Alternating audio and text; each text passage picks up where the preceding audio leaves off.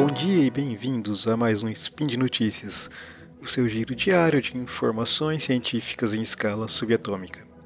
Meu nome é Yuri e hoje, dia 9 maio do calendário Decatrian, vulgo 14 de novembro, conversaremos sobre química, mais especificamente astroquímica. E no programa de hoje, detecção de metano em disco protoplanetário, molécula quiral no espaço, organologenatos detectado em cometa e disco protoestelar. Speed Notícias.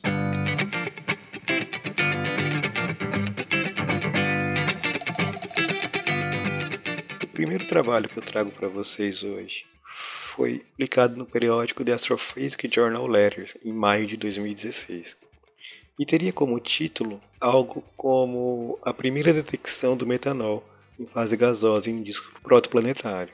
Esse trabalho foi realizado por grupos de pesquisadores da Holanda, Estados Unidos, Reino Unido e Japão.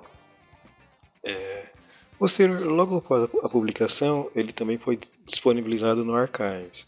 Para quem não conhece, o Archives funciona como um fórum onde os cientistas publicam seus trabalhos, é, que podem ser inéditos, ou um reprint de um, outro de um trabalho publicado em outro periódico, como é o caso desse trabalho aqui.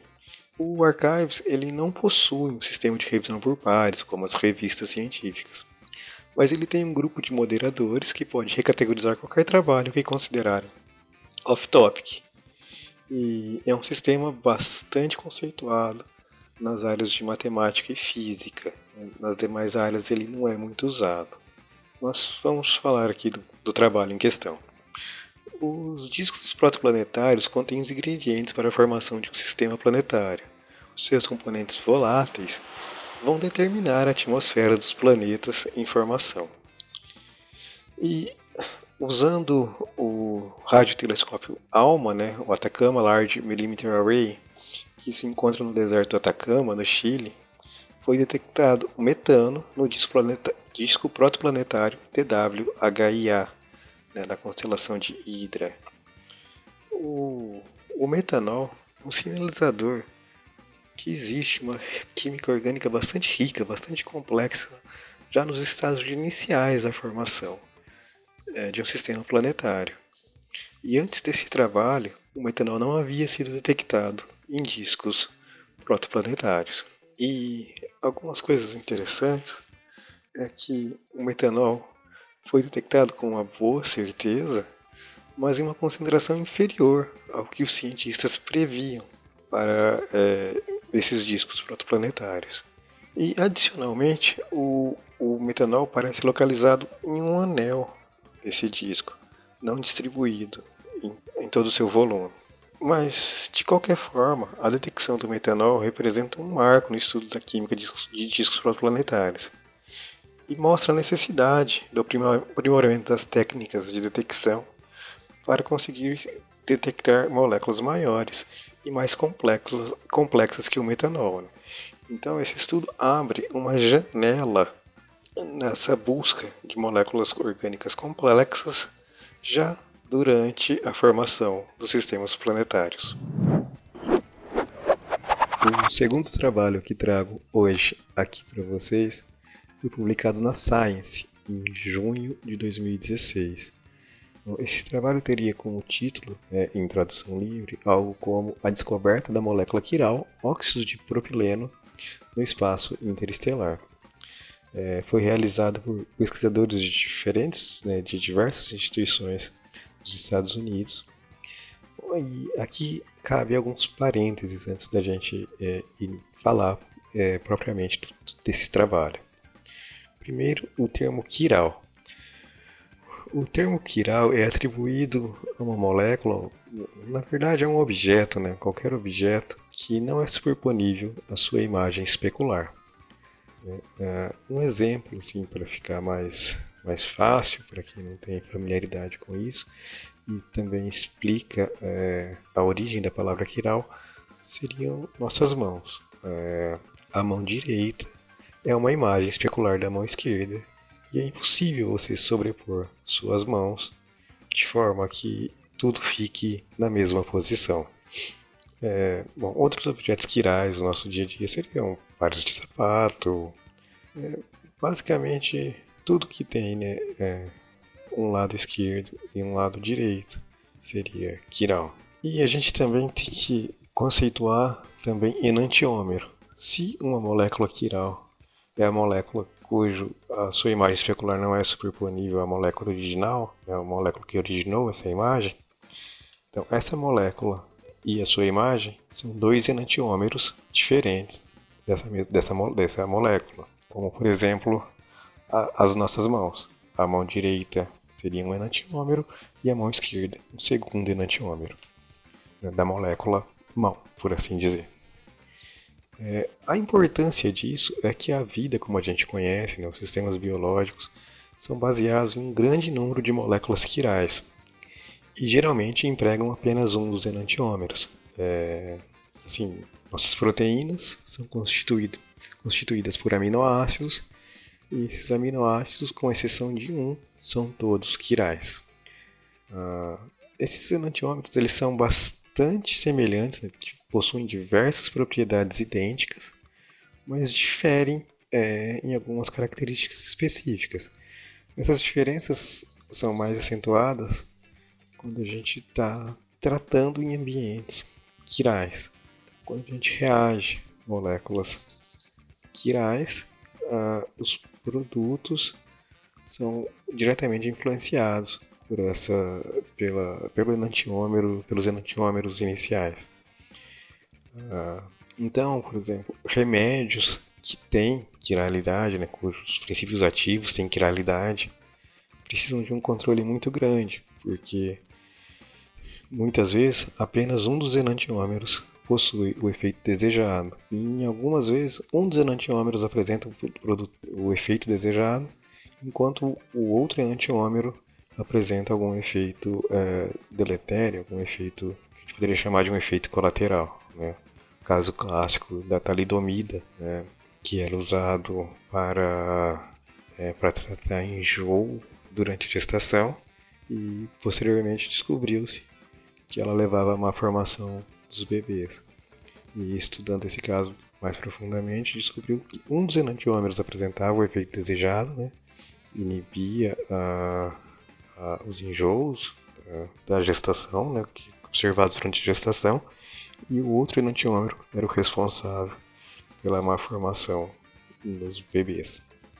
É, um exemplo assim, pra, de, dessa diferença dos enantiômeros nos, nos sistemas biológicos seria o cheiro do limão e o cheiro da laranja. Acredito que todos vocês conseguem diferenciar um limão e uma laranja e, pelo cheiro e o, a molécula responsável pelo cheiro tanto do limão da laranja é o limoneno, sendo que para cada um desses é um dos enantiômeros. É. Então, um enantiômero responsável pelo cheiro da laranja e outro enantiômero da molécula limoneno é responsável pelo cheiro do limão. Agora falando mais especificamente do, do trabalho em questão, né? Nos, nos últimos anos, né, a astronomia tem ganhado, é, tem se aproveitado dos radiotelescópios para identificar, para estudar a complexidade das nuvens intergalácticas. E aqui nesse trabalho, os pesquisadores empregando o, o dados do, do, observatório Green Bank, né, dados públicos do projeto Prebiotic Interstellar Molecular Survey, né, o PRIMUS, que fornece dados espectrais de Sagitários B2N, né, uma nuvem de moléculas gasosas e poeira que, próxima, que fica próxima ao centro da Via Láctea, detectaram é, o óxido de propileno nessa, nessa nuvem. A detecção do óxido de propileno não é exatamente surpreendente, uma vez que outros isômeros, né, outras moléculas com a mesma fórmula molecular, né, compostas pelos mesmos átomos, ligados de forma diferente, né, no caso aqui é o C3H6O, que é o óxido de propileno, essa mesma forma molecular, por exemplo, é da acetona. É, então, outros, outros é, isômeros do óxido de propileno já haviam sido detectados empregando né, essa, essa técnica né, e desse, dessa mesma fonte, né? Uh, Sagitários P2N. Mas a detecção do óxido propileno mostra que é possível detectar é, um excesso enantiomérico, mostrando a, a robustez da técnica. E também fornece um alvo para pesquisa né, em outras nuvens interestelares, o que pode mostrar que a química desses, dessas nuvens é bastante complexa, permitindo inclusive a formação de moléculas quirais, que não era exatamente previsto até essa observação. O terceiro e último trabalho que trago hoje aqui para vocês foi publicado na Nature Astronomy, agora bem recentemente, em outubro de 2017. O título do trabalho seria algo como Detecção protoestelar em cometa de organologênio. Esse trabalho foi realizado por pesquisadores dos Estados Unidos, Dinamarca, Suíça, Alemanha, Holanda, Suécia e Reino Unido. Bom, organologênios são uma classe de moléculas que contém ao menos um halogênio ligado a um carbono. Halogênios são elementos do grupo 17 da tabela periódica. É, flúor, cloro, bromo, iodo, é, astato e tenécio, né, o elemento 117, é, incluído recentemente na tabela periódica. Bom, aqui na Terra, os organohalogênios são abundantes e são produzidos tanto por meios industriais quanto biológicos. E desta forma, né, o uso desse, dessa classe de moléculas como biomarcadores né, na busca de vida em exoplanetas já foi proposto. É, hidretos de halogênio né, já haviam sido detectados de fontes interestelares e mesmo em cometas, mas a presença de moléculas mais complexas contendo halogênios, como o haloalcano, era considerada incerta e mesmo improvável até a publicação desse, desse trabalho. É, nesse trabalho, é, esse grupo de pesquisadores reportou a detecção de cloreto de metila e alguns indícios que levam a crer que fluoreto de metila estariam é, no gás, estariam presentes no gás no entorno da protoestrela IRAS 16293 2422. É, essa detecção se deu através também do radiotelescópio ALMA, né, lá do Atacama, que fica no Atacama. E adicionalmente, né, a sonda Rosetta, é, um dos equipamentos da sonda Rosetta, que é o Rosetta Orbiter Spectrometer for Ion and Neutron Analysis, né, o ROSINA, detectou o cloreto, é, o cloreto de metila no cometa 67P Churyumov-Gerasimenko 67PCG. Lembrando que a sonda Rosetta foi o primeiro objeto humano a aterrissar em um cometa.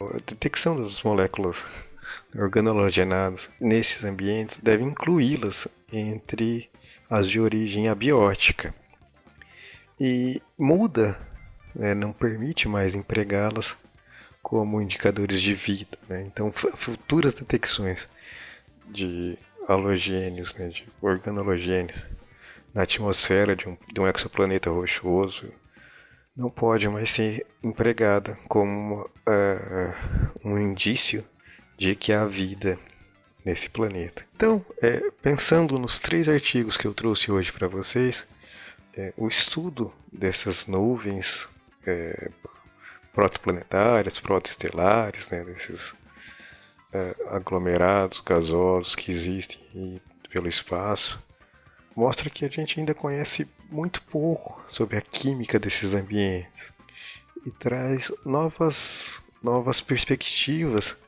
com relação à busca de vida fora da Terra e mesmo nos estudos de origem da vida. Se a gente lembrar lá os experimentos do Miller, que foram feitos uh, para tentar mostrar que moléculas complexas podiam ser formadas né, no, na atmosfera inicial da Terra, Esse, esse trabalho, esses experimentos do Miller são bastante criticados, porque acredita-se que nossa atmosfera nunca foi suficientemente redutora para promover a produção dessas moléculas orgânicas tão complexas. Mas se algumas dessas moléculas já estivessem presentes nessa atmosfera, como esses trabalhos indicam ser possível, é, muda um pouco essa interpretação abrindo novos horizontes para a busca da vida fora da Terra e da origem da vida aqui no nosso planeta.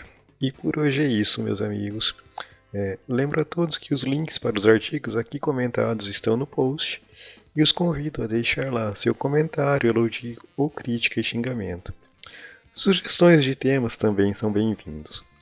Gostaria de lembrá-los ainda que esse podcast só é possível acontecer por conta de seu apoio no patronato do SciCast, tanto no Patreon quanto no PagSeguro. Um grande abraço e até amanhã.